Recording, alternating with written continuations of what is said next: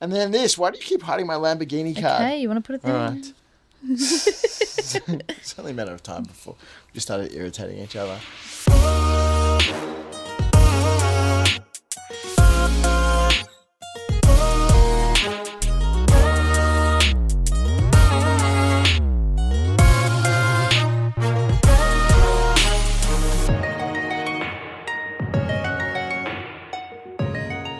Hi, and welcome to Bad Decisions. The podcast that helps us understand why we choose what we choose Why we think what we think. and how to exploit this stuff for fun and commercial gain.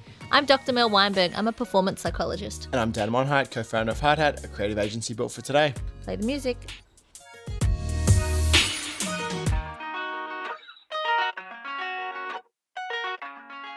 All right, Mel, I want to I wanna offer you a deal. Okay. Okay, so I've got this amazing new piece of technology I've been working on. Yeah. It's quite the revolution. Okay. What this technology is going to do is it's going to improve our quality of life in a way that you would not believe. Sounds great. It's going to make us more efficient, more productive, more fun. It's basically going to More everything. make us more everything. yeah.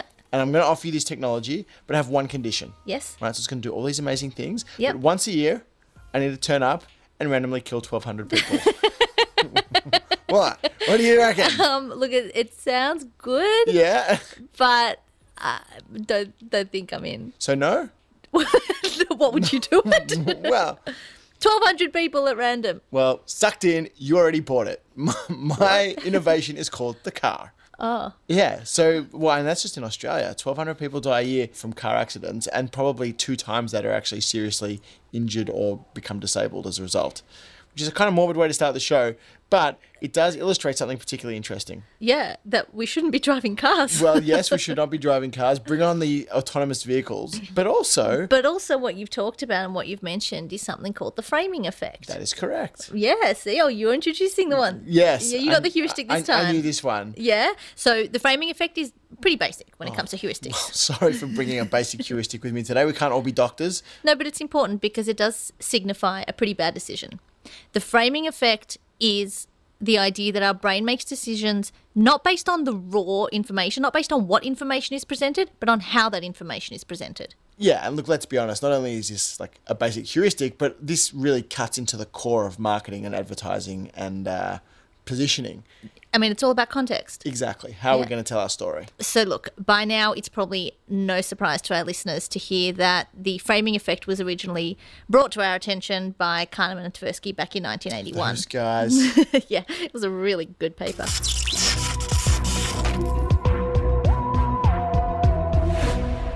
But some other researchers did us a favour more recently, 1998. This is Levin Schneider and Gaith, where they provided us with a typology of framing effects. And what that does for us is it nicely frames the way that we're going to lay out this episode. oh, it, that's very meta. It's Did you like framing it? The way we talk about framing. Yeah. Wow. Wow. So here we go. So there were Cool. three types of framing. The first is called risky choice Can I framing. just ask, there's always three. Do you reckon they find two and they're like, there must be one more here somewhere? I think if we've learned anything with regard to how to pitch an idea, Yeah. get three of There's it. always three. If you found two, Things- keep looking. things There's a happen in third one threes. there. And if you found four, one of them's probably bullshit. So the first one is risky choice. So I'll give you an example, all right? So let me ask you. There is about to be, let's say you're the health minister, okay? There's about to be an I outbreak. feel like I'm wearing a bad suit. Yeah, you, you are. Or There's, a good suit compared to other health ministers. it's all about the context. See what I did there? Yep. So there's about to be an outbreak of a deadly disease, and 600 people are going to die. Mm-hmm. We've looked around and we've asked all these professionals about how we're going to combat this, and you've got two options. There are, the two best options have been presented to you. Here they are. Hit me. Okay, the first treatment A, you're going to save 200 lives. 200 lives will be saved if we implement treatment A. Okay, that's that's good. Okay, treatment B, there's a 33% chance that everybody's going to be saved, and there's a 66% chance that no one will be saved. So hang on. Option A, two, so we've got 600 people affected by this. Yeah. Option A, 200 people definitely going to live. Yep. Option B, 33% chance people are going to live. Thirty-three percent chance that everyone will. Live. Everyone lives. 66% chance No everyone one- dies. Yeah. 66% chance that everyone dies is enough Yeah. for me to say no thank you. I'm going to go with option A. Okay, and that's what the majority of people, in fact, seventy-two percent of people presented with this problem would say. What's wrong with the other 28% of people? Well, maybe they're realizing that actually the two instances are pretty much the same. Well, like if that's stuff if to I'm really telling think you, about it. if I'm telling you that a third of people are going to be saved, yeah. yeah? Yep. So you're saving a third of people, Yep. 200 people. You're the, the difference is that I could also tell you, and I could pitch that to you in a totally different way. What if I said to you, if you do treatment A, 400 people are going to die? All of a sudden, it doesn't sound like a great option, Doesn't does sound it? good at It's been reframed. Yep. And I guess like you know when if you have the misfortune of being in hospital and a doctor comes up to you and says, "Oh, we've got to do some surgery on you." Uh, they're much more likely to tell you, look, this has got a 95% chance of success than saying, look, there's a 5% chance this is actually going to be a complete waste of all of our time. Correct. So that's risky choice. The next type of framing is when we frame the attributes of something. So you know when you see when you go to the supermarket and you've got your um, beef options, and you've got the choice of beef that's seventy five percent lean beef. Yes? Would you rather that, or would you rather the twenty five percent fat beef? Yeah, well, I mean, if we just uh, accept just for a moment, and this probably relates to the previous example as well, that basic statistics and probability is beyond most of us in our day to day lives, we're just looking for the quickest answer. And Mm-hmm. so clearly, looking at something that's 75% good is a far better outcome than looking at something that's 25% bad. Well, let's frame more positively for you. If you're after the leanest meat Yeah. and you're going to get 75% lean meat, well, that sounds great. Here's the kicker with this one is that when we frame the attributes in this way, even though what we're actually evaluating and the attributes of it are being presented are exactly the same, what actually happens is that people will rate their enjoyment of the 75% lean meat higher than the 25% fat meat, Right. And even I- though it's the same meat. That makes sense. I guess like buying the most expensive wine on a, on a wine list would probably make you think the wine was more enjoyable than if you bought that same wine at a better restaurant and it was kind of somewhere down the bottom of the list. Right. It's all about the context. Being framed differently. If we stay in the supermarket aisle, I mean, something we see in Australia is that most dairy products are promoted as fat free. So 98% fat free, 99% fat free, 95% fat free, which kind of makes sense. That's what people want to know about. Um, I always find it interesting when you go overseas, especially when you go to Europe. I think maybe even the States have it as well. And they'll have like 2% fat milk. It's like, even though two is a very small number, it's still like you're telling people that there's fat in there. Yeah, you could flip the whole dairy industry on its head if you went to the northern hemisphere. Yeah, I mean it's it's like they rolled out the whole industry before anybody had a chance. to Be like, wait, wait, wait, wait, wait, no, no, don't do that. Don't make the industry standard to talk about how much fat. You could just say yeah, that it's ninety eight percent fat How free. much not fat? That is far more And exciting. everybody will be far lying more 2%. enjoyable. yeah, this actually makes you think of a, another example, something that happened not long after the GFC, which I, I remember at the time thinking, "Wow, that's really clever how they've done this." Um, and in the same way, it's taking the same information but you know presenting it completely differently. So this was something with uh, super luxury car dealers. I think maybe I'm just going to talk about Lamborghini as an example. I can't remember if it was them, but let's just assume it was. And let's say these guys are selling four hundred thousand dollar cars, and at the best of times, selling a four hundred thousand dollar car is difficult. Selling it off the back of uh, a GFC is like really almost impossible. Yeah. So what these guys are doing is they're sitting on stock of cars. They've got new models coming. They have to get these things out. And in the normal law of supply and demands and, and normal economic theory, if you have a four hundred thousand dollar thing that you want to sell more of, what do you do? Reduce the price, right? Yeah. Price goes down, Give us a demand goes discount. up. Yep. Exactly. So I mean, you can imagine going up to a Lamborghini dealership and seeing like twenty five percent off stickers plastered everywhere, like it was JB Hi-Fi or something. Clearly not going to happen but they still had to move the cars. So what these guys ended up doing was reframing the discount. So instead of m- marking a four hundred thousand dollar car down to a three hundred thousand dollar car, right? They managed to keep the price at four hundred thousand dollars, but would basically overpay people hundred thousand dollars for their trade-ins. So you Right. turn up with a whatever hundred thousand dollar car to trade in. They say no, no, no. The Lambo is a four hundred thousand dollar car, and we never discount the four hundred thousand dollar car. But you know what? Instead of giving you hundred thousand dollars for the, uh, your BMW that you've brought in, we're going to give you a two hundred thousand dollar allowance for that car because it's a good one. So it's really interesting what they've done there because they're actually retaining the perceived value Exactly. of the Lamborghini. Exactly. So what they've done here is a really cool job of reframing because what they've done is they've left the four hundred thousand dollar Lambo as a four hundred thousand dollar Lambo, but instead of giving you a hundred thousand dollar discount off the retail price, they've given you a hundred thousand dollar bonus on your trade-in car, and at the end of the day, you've given your car the same amount of money and walked out with a four hundred thousand dollar automobile. Very clever. Win, win, win. So the third type of framing effect is when you frame the goal of something or the, more like the outcome. Okay. So think about it in terms of if you needed to pay a registration fee for something, right? And a- an example is that when people are presented with a registration fee and there's a penalty for paying it late, 93% of people pay it on time. Mm-hmm. Okay, that's pretty good odds, Yeah. right? Turns out fees work. The Late fines, fees. Yeah, late fines fees. work. Yep, yep. The flip side is that when you're presented with a discount for early registration, how many people will pay it early, and you only get 67%. Which is interesting, right?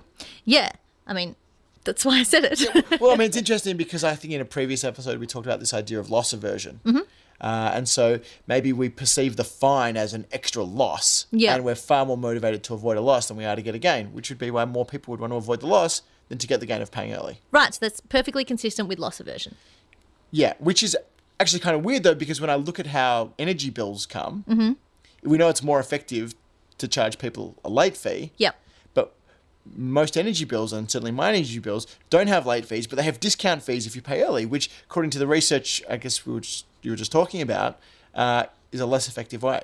Right, so here's the thing, right? It's effective in terms of compliance. Mm-hmm. Yeah. So if you want people to pay their bills or pay their fines on time, instituting a late fee or a penalty for not paying it on time Yeah. is going to be effective. But here's the thing if you're a brand who wants to maintain an ongoing relationship Mm-hmm. with a customer, well, how much are they really going to like you if you keep slugging them with late fees? Right. So it's like slightly worse in the short term, but far better in the long term for the energy provider. Right. so give you energy discount. That's right. Energy provider wants to be your preferred provider. If they keep slugging you with late fees, at some point you're going to say, uh-uh, and you've got a choice in the market and you're probably going to shift to something else. Yeah. So a good takeout here is if you're in a government sanctioned monopoly, you just slap people with late fees. Because what are you going to do? You go, I hate this council. I'm taking my house somewhere else, right? Obviously not an option. So they don't really care if they get hated, unless you're listening to us from a council, and I'm sure everybody loves you. Love But- you. Love you. Uh, please don't give me parking tickets. But um, people don't have a choice, so they just got to put up with it. Whereas if you're in a competitive market, whether it's telecommunications or gas, electricity, whatever, that long-term relationship is more important. So we're better off giving a discount than offering a late fee. Yep. So it's a trade off. Yeah. That you've got to trade off. You've got to understand that if you are going to push compliance, and if you're going to com- push compliance in a way that's going to make it most effective, it's going to come with a compromise of your ongoing relationship and your customer satisfaction. I guess another thing, just ma- maybe tangential to that, but there's a, a weird look. I mean, I'm going to talk about the psychology. There's a weird thing that happens in my head where I think if I didn't pay early and end up paying on time, so I missed the discount, it's like, oh, that's my bad. I'm an idiot. Whereas if I was about to pay on time and I kind of got distracted and I end up paying a day late and they slug me with a late fee, I'm like, these guys are assholes. Yeah. So it's an attribution Yeah. error as well about who's actually taking the blame or who's taking the responsibility for it. Yeah, I'm responsible for good things in my life. Other people are responsible for bad things in my life. Completely normal. Yes. Yes, you are. Thing. So we're going to shift gear for a moment and look at an ad that has given us a really good example of the framing effect in action. I love ads. I know Let's look you at more do. ads. It's I very know you hard in the do. auditory format. There's not a lot of good radio ads, but we're going to describe a TV ad, right? Right, and it's an ad from the Transport Accident Commission, the TAC. Yeah. So for those of you not from around here, TAC are the, the guys in charge of making sure we all get home safely and nobody dies on our roads. And this was brought out as part of a big sort of repositioning or, or reframing from them. So a number of years ago, they actually adopted a road safety system or philosophy out of S- Scandinavia, I think out of Sweden. And it's the idea of moving towards zero. where there was this inherent sort of understanding, e- even in things like terminology, like road toll, that some number of deaths on the road are just inevitable. Like road toll, there is a toll you have to pay for having roads as a society. Yep. And maybe even at a deeper level, you know, if you heard about mm, someone who was drunk behind the wheel wrapping themselves around a pole, eh, people would think, well, they- they probably deserve to die anyway. They weren't really doing the right thing. They were breaking the law. But this, Harsh, but eh, harsh, but you know, probably what a lot of people would think. And this new philosophy says, well, look, humans aren't perfect, so we have to wrap a whole system around them, right? If we really believe that zero deaths is the only acceptable number of deaths on the road. Mm-hmm. So anyway, it's a, it's a very interesting way of reframing what what they're about. Their Um, entire position, like you say. Exactly, and I think this this ad that you're about to talk about is a wonderful illustration of that. In 2016, 291 people died on our roads. What do you think would be a more acceptable number? Um, acceptable. 70 maybe? Probably 70. Seventy. 70. Yeah, seventy. Because- Seventy would be good. Compared to 291 deaths, hey, 70 sounds like a win. Yeah. Right? imagine- 70 is pretty good. Imagine if we could have 220 something One. one, less deaths on our road this year. Wouldn't that be amazing? sounds like a massive win for road safety. Yes. Yep. Here's here's the reason the ad's effective and here's what happens next. Can you send 70? Actually, this is what 70 people looks like. So all of a sudden what happens is this conception of 70 abstract people who I don't know and who I can't put faces to and who have nothing to do with me dying on our roads, well, yeah, well, I'll wear that. All of a sudden, you've put faces and names and persons, literally real people, Yeah. people who are close to this man um, in the view, and you've presented 70 of them and you've said to him, mm, You still think 70 is acceptable? So now, what do you think would be a more acceptable number? Zero. Zero. Well, actually, I don't really like my second cousin who you've brought out. Maybe one. No, he says he says zero. And I, I guess to, you know to highlight what you're saying. I mean, they've reframed a reduction in 291 anonymous people to 70. Hmm. Or f- reframed from that to zero people you know to 70 people you know. Exactly. It's a complete reframe and it's something, first of all, in the first instance, it's seen as a gain from 291 down to 70, massive wins. Um, but when you've got 70 loved ones lost, all of a sudden, that's about the biggest loss that you can get to lose your entire family, including your eighth cousins. Yep. That's a lot of loss. So I'm not sure what you meant to do as a result of seeing the ad, uh, other than believe that that is a worthwhile positioning for the organisation to be going after, but a beautiful illustration of literally seeing uh, framing unfold before your eyes. Yeah, and what makes it more powerful is that what they've done is they've primed this guy. They've pretty much set him up to give that answer, Yeah. right? Because they started with 291 people died on our roads Yes. last year. Yeah, et which cetera. kind of harks back to the a- idea of anchoring that we've spoken about in a previous episode as well, where you you know give somebody a number first and then get them to guess, and their guess is always sort of relative or pegged on that first number that they hear. Yeah, so priming pretty much provides people context by setting themselves up by giving them information on which they can base their next response or the next statement. Exactly, and I think priming, uh, you know, if we talk about the the framing effect as being the how something is presented, not the what is being presented. Priming has a huge role to play in that because priming is almost a thing that happens almost immediately before the observed behavior. Yeah. which is why I really like have no faith in most survey results that are published in things like newspapers because you don't know what the one or two or ten questions they asked before the question they've actually reported back on. So if you were going to do a thing on gun control as a- just a random example and you wanted to publish what whether people thought we should have tougher gun control laws if the preceding five questions were about did you know that x number of people were killed in the last 12 months because of you know our current gun laws and did you know that you know more than 70% of these people were children and did you know that whatever whatever and then you just ask the question do you think we should have tighter gun control laws you think that that's going to prime people to say yes as opposed to if you started your line of questioning about did you know that our freedom of rights and freedom of speech are now more suppressed now than they've ever been at any time you know so So you're saying you don't have faith in the research that's published in newspapers. Correct. Here's the difference. Yes. and just like just to fight back for research. Yeah. When research is done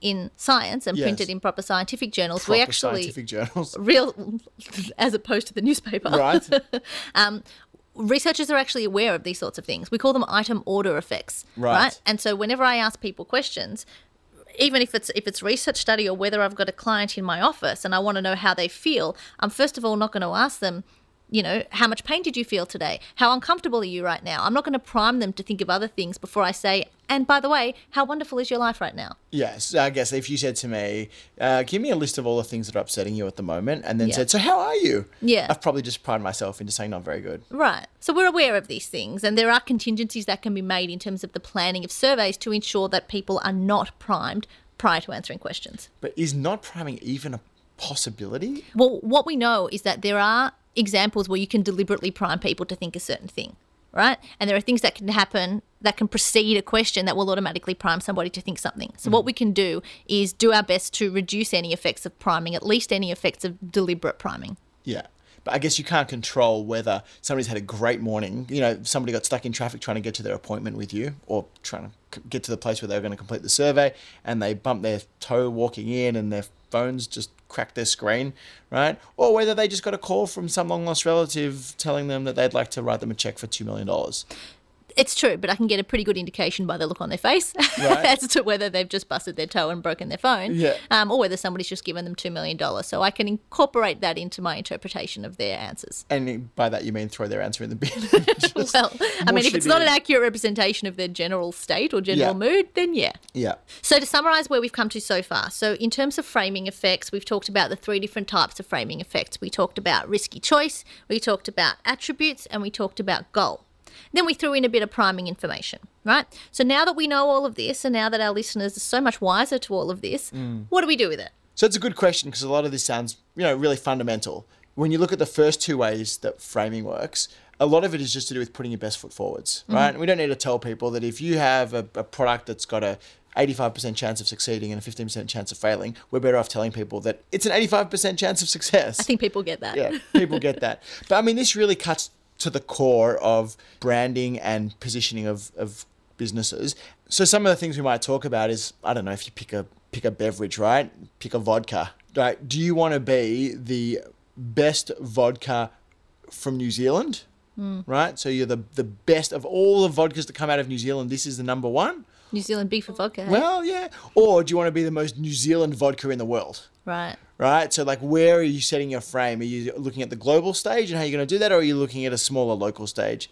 Similarly, one of the things we'll often ask about a new product or service is is this product more like a paracetamol? Like, is this a thing designed to take pain away? And we're going to frame it all around all of the pain that you're currently suffering and how this product's going to fix it? Or is this product more like a multivitamin and it's going to not take you from negative to neutral, but it's going to take you from neutral to amazing, wonderful, skipping through the fields in the sunshine? Got it. So that's what we can do with brands. From a consumer perspective, it's really simple. We know that our brain is making decisions based on how information is presented. Your job is to try to neglect as best you can all this information that is distracting you and make the good decision by focusing on actually what information is being presented. Right. So if you're a consumer on the receiving end of the vodka example I gave before, Mm. just try and work out if it's good vodka. When do you want vodka? Yeah. Well, let's assume you do, right? Goes with most things. It's a great breakfast drink. Don't drink vodka for breakfast. But just Not focus on, always. is it a good product? Do you actually enjoy it? Yeah. But don't do that too much because then I won't have a job. All right, so that's pretty much a wrap on the framing effect. That is true. Uh, after listening to this podcast, if pain persists, please contact Dr. Mel. Uh, you're all over the internet at Dr. Mel Weinberg. At Dr. Mel W. At, at Dr. Mel W. Yep. Uh, and I'm also in some parts of the internet at, at Dan Monheit. See you next time. Yeah, see you next time. When is next time, Mel?